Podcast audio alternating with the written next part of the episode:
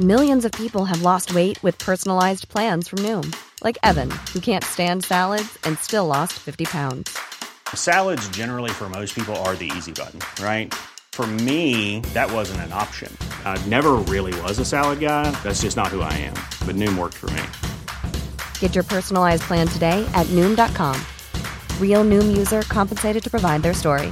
In four weeks, the typical Noom user can expect to lose one to two pounds per week. Individual results may vary. Hold up. What was that? Boring. No flavor. That was as bad as those leftovers you ate all week. Kiki Palmer here, and it's time to say hello to something fresh and guilt-free. Hello Fresh. Jazz up dinner with pecan-crusted chicken or garlic butter shrimp scampi. Now that's music to my mouth. Hello Fresh. Let's get this dinner party started. Discover all the delicious possibilities at hellofresh.com.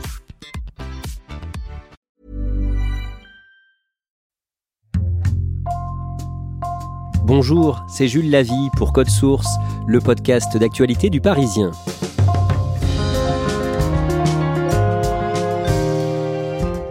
Malgré des hospitalisations en augmentation de 20% la semaine du 11 juillet, le pic de la septième vague de Covid semble être passé si l'on parle des nouvelles contaminations.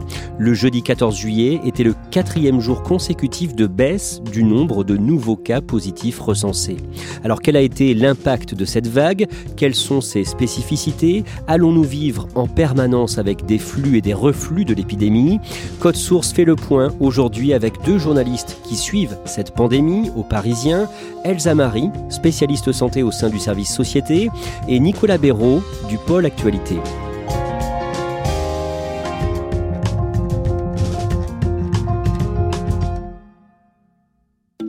On a choisi de commencer cet épisode au mois de janvier. Nous sommes en pleine cinquième vague du Covid. Le lundi 3 janvier, à l'Assemblée, le ministre de la Santé, Olivier Véran, se veut optimiste on est en cinquième vague. C'est la première vague qui est due au variant Omicron qui est arrivé quelques semaines plus tôt. Et ce variant, il a comme grande particularité d'être extrêmement transmissible et beaucoup plus que le variant précédent. C'est pour ça qu'on a des journées avec 100 000, 200 000, 300 000, 400 000 nouveaux cas positifs qui sont détectés.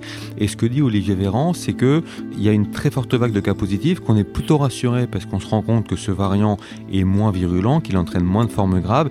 Et il va même jusqu'à dire peut-être est-ce le dernier variant Peut-être est-ce la dernière vague Peut-être que cette vague nous permettra d'acquérir une forme d'immunité. Mais... Nicolas Béraud, la France connaît une sixième vague du Covid entre la fin mars et la mi-avril. Alors voilà, effectivement, donc ça donne tort quelque part à Olivier Véran. Euh, on a une nouvelle vague épidémique qui est à nouveau due au variant Omicron, mais cette fois un petit frère du premier variant Omicron. Là, c'est ce qu'on appelle BA.2, donc c'est quand même un autre variant, et il entraîne une reprise épidémique qui est certes moins élevée que la vague de janvier, mais qui va quand même nous mener jusqu'à 140 000 cas positifs par jour en moyenne euh, au début du printemps. À la fin avril, euh, il y a une décrue qui se confirme et mi-mai, le lundi 16 mai précisément, l'une des toutes dernières restrictions est levée, Elsa Marie. Oui, c'est la fin du masque obligatoire qui est annoncé par Olivier Véran, qui est alors ministre de la Santé. Le port du masque ne sera plus obligatoire dans l'ensemble des transports en commun dans notre pays. Plus obligatoire, mais recommandé. Et c'est la dernière euh, grande mesure emblématique qui tombe. Euh, on n'est plus obligé de le porter dans les transports. C'est important parce que c'était le dernier euh, signe visible de l'épidémie. Il reste quand même recommandé ce masque et obligatoire dans les établissements de santé. C'est encore le cas aujourd'hui. Là, on se dit que le pire est derrière nous oui, clairement, on se dit qu'on est en décrue et qu'on peut reprendre une vie beaucoup plus normale. Mais Nicolas Béraud, le vendredi 3 juin dans Le Parisien, vous parlez des prémices d'une nouvelle vague. On constate que le nombre de nouveaux cas positifs détectés chaque jour repart à la hausse, donc c'est la première fois depuis fin mars. Alors on est à des niveaux relativement bas, on est autour de 25 000 cas par jour, mais ça repart à la hausse et ça peut être les prémices d'une nouvelle vague épidémique. Elsa Marie, à ce moment-là, on est face à quel variant du Covid? Alors, on est face au BA.5. Il euh, faut imaginer qu'Omicron, c'est une grande famille dans laquelle il y a plein de petits frères et celui-ci, c'est le dernier. Il a été repéré pour la première fois en Afrique du Sud et progressivement, il va remplacer son autre frère euh, BA2 parce qu'il se transmet euh, beaucoup plus facilement. Est-ce qu'il est plus ou moins mortel que les précédents variants? Les données dont on dispose, notamment euh, d'autres pays, et celles qu'on commence à avoir, notamment au Royaume-Uni, ne montrent pas un risque plus élevé d'hospitalisation ou de décès qu'avec les variants précédents. Il faut toujours faire attention parce qu'il y a à la fois le variant en lui-même, il y a aussi l'immunité qui peut baisser, mais de ce point de vue-là, les données dont on dispose sont plutôt rassurantes. Par contre, Elsa Marie, il peut donner des symptômes plus virulents. Oui, les médecins généralistes nous disent qu'ils ont l'impression euh, que ce variant tape plus fort, pour reprendre leurs mots, qu'ils euh, voient des patients qui ont plus de fièvre, qui sont parfois cloués au lit. Et en fait, ces impressions de terrain, elles vont être confirmées par euh, l'agence de santé publique Santé publique France, qui dit qu'effectivement, avec ce variant, il y a plus de probabilité d'avoir une perte de goût, d'odorat, de nausées aussi, de vomissements et de diarrhée, et que les symptômes durent plus longtemps. Nicolas Béraud, le jeudi 23 juin, on en est à plus de 50 000 cas positifs par jour. Qu'est-ce que l'on constate à ce moment-là? Tout le monde s'accorde à dire que euh, la France est entrée dans une nouvelle vague épidémique, ce qui n'était pas surprenant. Et ce qui est assez frappant, c'est qu'en fait, cette nouvelle vague, elle est visible dans tous les départements euh, de France métropolitaine, qu'elle est aussi visible dans toutes les tranches d'âge. Euh, et c'est l'île de France qui affiche le taux d'incidence, donc le nombre de nouveaux cas rapportés à la population le plus élevé. Donc voilà, c'est une septième vague qui est un petit peu généralisée partout en France. Elsa Marie, il y a un pays que l'on regarde de près parce qu'il a été touché avant les autres, avant nous, c'est le Portugal. Oui, le Portugal, c'est le premier pays européen qui est touché par une vague portée par BA5. Et euh, on se rend compte que le nombre de cas euh, monte en flèche. On passe par exemple de 650 euh, cas par jour à 2500. Alors ça peut nous paraître peu, mais en fait c'est énorme comparé à la population du Portugal. Ça en fait même le deuxième pays au monde qui a le plus de contamination. Et ces données, elles sont précieuses pour nous parce qu'elles vont nous permettre en fait d'avoir des informations sur ce variant, sur sa virulence, ses symptômes et quand est-ce qu'on peut s'attendre à avoir un pic? Nicolas Béraud, le jeudi 30 juin, une épidémiologiste, Dominique Costagliola, sur BFM TV, affirme que le vrai nombre de cas est beaucoup plus élevé que ce qui est annoncé. Alors elle dit que le nombre d'infections quotidiennes serait 10 à 25 fois plus élevé que le nombre de cas quotidiens. Le vrai nombre de cas à l'heure actuelle, c'est plutôt 10 à 25 fois plus élevé que celui qu'on mesure. Si on fait des hypothèses comme ça, dans un groupe de 50 personnes, à Paris, il y a 100% de chances qu'il y ait une personne positive. Alors, ce qu'on sait, c'est que euh, il est impossible de détecter chaque jour avec les tests toutes les personnes qui sont infectées, parce que beaucoup ne seront pas testées, notamment si elles n'ont pas de symptômes. Et puis en plus, certaines font des autotests qui n'apparaissent pas dans les données. Elsa Marie, le mercredi 29 juin, la SNCF invite ses clients à remettre des masques dans les gares et les trains. Oui, euh, le PDG prend la parole en disant qu'il invite vivement la population, euh, enfin dans ses trains, euh, à remettre le masque, que c'est la meilleure manière de se protéger. Et en fait, cette prise de parole, elle intervient dans un contexte plus général de messages de prévention répétés. Deux jours plus tôt, la ministre de la Santé, Brigitte Bourguignon, avait pris la parole en demandant aux Français de se recouvrir le visage dans les transports. Et dans la foulée, également, Elisabeth Borne, la première ministre, avait même étendu cette recommandation en fait à tous les espaces clos. On voit bien que le gouvernement, la SNCF, on recommence à euh, marteler les messages de prévention parce qu'il est en train de se passer quelque chose. Mais le gouvernement refuse de revenir à des mesures contraignantes. Pourquoi? Pour plein de raisons. Elisabeth Borne dit que euh, en fait, les Français connaissent maintenant les bons gestes à adopter et que euh, ça sert à rien de passer par la case de l'interdiction.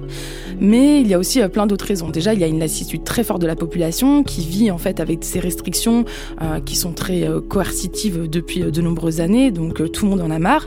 Euh, le gouvernement en a conscience, euh, les membres du conseil scientifique également. L'idée, c'est plus de passer par la recommandation, la prévention que l'injonction. D'autres pays ne vont pas non plus remettre en place ces mesures drastiques, donc pourquoi la France le ferait? Et beaucoup estiment que imposer de nouveau le masque n'est pas justifié.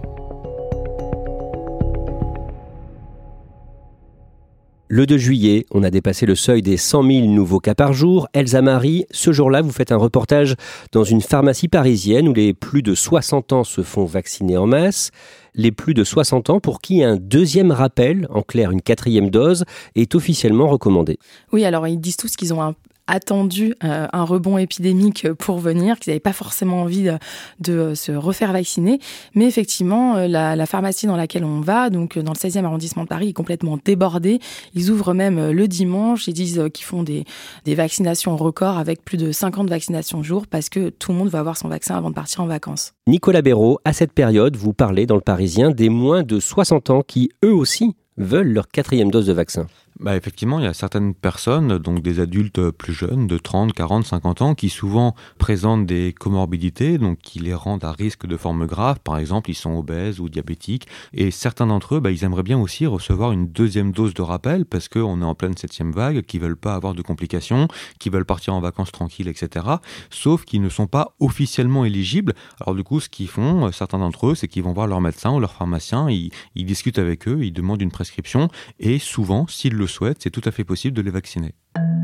Le lundi 4 juillet, suite au remaniement du gouvernement d'Elisabeth Borne après les législatives, le nouveau ministre de la Santé prend ses fonctions. L'urgentiste François Braun remplace Brigitte Bourguignon qui sera restée un mois et 14 jours à ce poste. Urgentiste je suis, urgentiste je reste, avec dans mon ADN la volonté de qualifier les problèmes et d'agir rapidement pour les résoudre, en m'appuyant sur vous tous et tous ceux qui travailleront avec nous. Merci à tous. Brigitte Bourguignon, elle avait été battue aux législatives, donc on savait qu'elle était en sursis et qu'elle allait partir, mais son remplacement a mis du temps. Et finalement, bah, c'est euh, ce médecin urgentiste, François Braun, qui vient de rendre euh, les conclusions de la mission Flash euh, sur la crise des urgences, qui prend ses fonctions. Donc c'est un style très différent. Déjà, lui, il arrive en pleine septième vague, donc il le reconnaît. On voit qu'il porte toujours le masque, que ce soit à l'Assemblée, quand il passe à la télé ou à la radio, ce que ne font pas les autres ministres. Donc il y a aussi de sa part une volonté de recommander très fortement aux Français de porter le masque, mais sans obligation. Le lendemain, le mardi 5 juillet, nous en sommes à 110 000 cas positifs par jour. Nicolas, vous faites un article sur le moment où le pic de cette septième vague sera atteint. Mais justement, pour cette vague, le plus haut est particulièrement dur à prévoir. Pourquoi? Alors en fait, lors des vagues précédentes, on avait euh, toujours des modélisations qui étaient réalisées, que ce soit par l'Institut Pasteur ou par l'INSERM ou par d'autres équipes de scientifiques, et ça permettait d'avoir une idée, d'anticiper jusqu'à quel niveau pourrait monter une vague épidémique en fonction du relâchement des comportements ou de différentes mesures qui pourraient être prises. Là, pour la première fois, on n'a aucune modélisation, donc c'est comme si on était aveugle. En fait, la raison, c'est euh, qu'il y a un nombre de plus en plus important de paramètres à prendre en compte entre l'immunité de la population, l'immunité vaccinale, le type de vaccin utilisé, la, durée depuis laquelle les personnes ont été vaccinées. Euh, on a aussi ce nouveau variant dont on commence à connaître des choses mais on ne connaît pas encore tout. Donc tous ces éléments mis ensemble, euh, bah, ça fait quelque part, c'est comme s'il y avait une grosse salade avec beaucoup beaucoup d'ingrédients et du coup on n'arrive pas vraiment à pouvoir anticiper jusqu'à quel niveau la vague pourrait monter.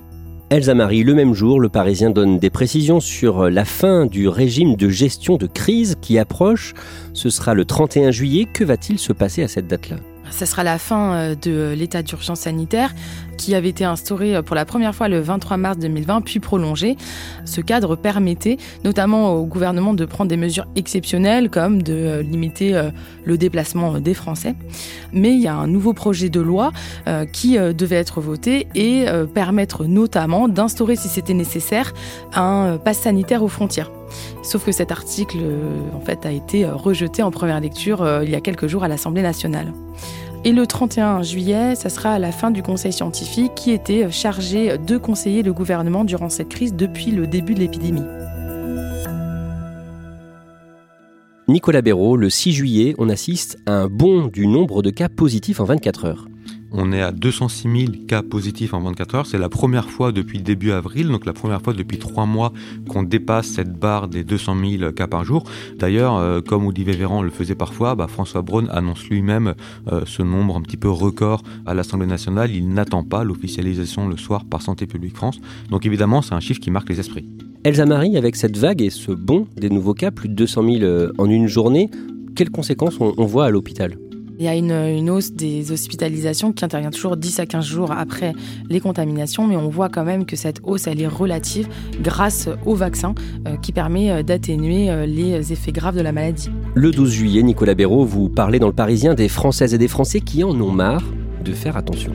Beaucoup de Français en ont marre du Covid évidemment, et parmi eux, il y en a qui en ont aussi marre de faire attention au Covid. C'est-à-dire qu'ils vont être beaucoup moins réceptifs aux recommandations qui sont faites, à savoir porter le masque dans les lieux clos, se faire tester si on est cas contact, voire même s'isoler euh, si jamais on est testé positif. Il y a par exemple un témoin euh, qui est cas contact et qui lui refuse de se faire tester tout simplement parce qu'il veut pas être après positif et qu'il reçoive des messages de l'assurance maladie pour lui dire de s'isoler, etc. Il n'a prévenu personne, il n'a pas prévenu ses chefs. Il y a même une personne à qui il a menti en disant qu'il avait été négatif et du coup il, va au bureau, il porte parfois le masque mais il ne respecte pas du tout les règles. Elsa Marie, de votre côté, vous faites un reportage dans le Parisien sur le Covid long des enfants, un problème dont on parle peu et qui laisse démunies les familles concernées. Oui, on parle surtout du Covid long chez les adultes, mais très peu chez les enfants. En fait, c'est surtout les adolescents qui sont touchés. Et les études font vraiment le grand écart. On a par exemple, euh, selon certaines études, 2 à 5% des enfants euh, qui sont touchés, euh, même jusqu'à 16% Et en fait, ce sont des enfants qui ont été contaminés et qui gardent des symptômes persistants du Covid, des troubles du sommeil, des troubles de l'attention, une perte de l'appétit. On a rencontré le petit Léonard qui a 9 ans. On est allé le rencontrer chez lui au Sable d'Olonne en Vendée et qui lui est malade depuis plus d'un an et demi. Il a des nausées, par exemple, tous les soirs qui l'empêchent de dormir. Du coup, il dort dans la chambre de ses parents pour pas déranger sa sœur. Il a perdu 3 euh, kilos. Euh, il arrive plus à courir, à avoir euh, une vie normale. Il est même déscolarisé. Il passe ses journées à se reposer. À cette période, Nicolas Béraud, la septième vague commence à montrer des signes d'essoufflement.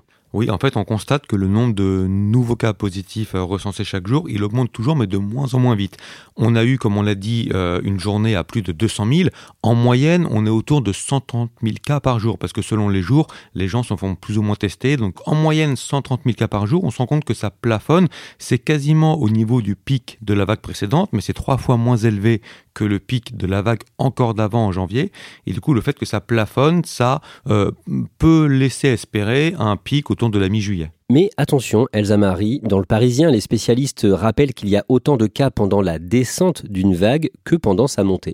Oui, en fait, il ne faut pas imaginer que c'est un pic de montagne avec une, ascension euh, fulgurante et une descente fulgurante. Non, euh, la descente, en fait, elle peut être assez lente et donc rester à des niveaux élevés en termes de contamination, voire former un plateau. Donc, c'est pas parce qu'on a passé le pic qu'il faut euh, relâcher sa vigilance et que tout est terminé, loin de là. On voit donc cette septième vague du Covid qui commence à s'essouffler, vague intervenue en plein début d'été. Est-ce que c'est surprenant? Non, c'est pas surprenant. Souvenez-vous, l'an dernier, presque à la même époque, début juillet, cette fois-ci, on avait euh, fait face aussi à une vague euh, estivale. Euh, d'ailleurs, le président de la République avait été amené à prendre des mesures fortes comme l'extension du pass sanitaire ou la vaccination obligatoire chez les soignants. Ce qui est sûr, c'est qu'on a plus l'habitude de voir des fortes contaminations en hiver, tout simplement parce qu'on passe plus de temps à l'intérieur et qu'on a moins l'habitude d'ouvrir et d'aérer l'intérieur de son domicile. Elsa Marie, ça veut dire que l'on va vivre tout le temps avec le Covid? Oui, on va devoir cohabiter euh, avec lui euh, pour toujours, en tout cas pour des années. C'est ce qu'on essaye déjà de faire euh, au gré des variants. Après, est-ce que le virus va continuer de muter, donner des variants plus dangereux? Ou alors est-ce qu'il va finir par s'essouffler? Ça, personne n'est capable de le dire aujourd'hui.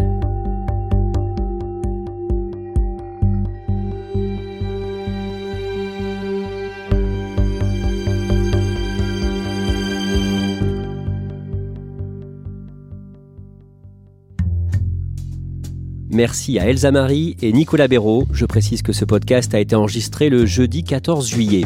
Cet épisode de Code Source a été produit par Lola Sotti, Thibault Lambert et Clara Garnier-Amouroux. Réalisation Julien Moncouquiole.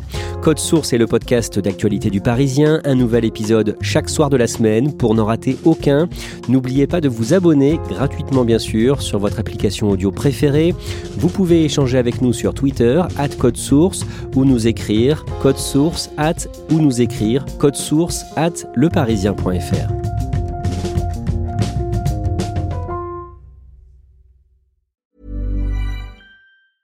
Hi, I'm Daniel, founder of Pretty Litter. Did you know cats tend to hide symptoms of sickness and pain? I learned this the hard way after losing my cat, Gingy. So I created Pretty Litter, a health monitoring litter that helps detect early signs of illness by changing colors, saving you money and potentially your cat's life. Pretty Litter is veterinarian developed, and it's the easiest way to keep tabs on your fur baby's health right at home. Go to prettylitter.com and use code ACAST for 20% off your first order and a free cat toy. Terms and conditions apply. See site for details. Ever catch yourself eating the same flavorless dinner three days in a row? Dreaming of something better? Well, HelloFresh is your guilt free dream come true, baby. It's me, Kiki Palmer. Let's wake up those taste buds with hot, juicy pecan crusted chicken or garlic butter shrimp scampi. Mm. Hello Fresh. Stop dreaming of all the delicious possibilities and dig in at HelloFresh.com. Let's get this dinner party started.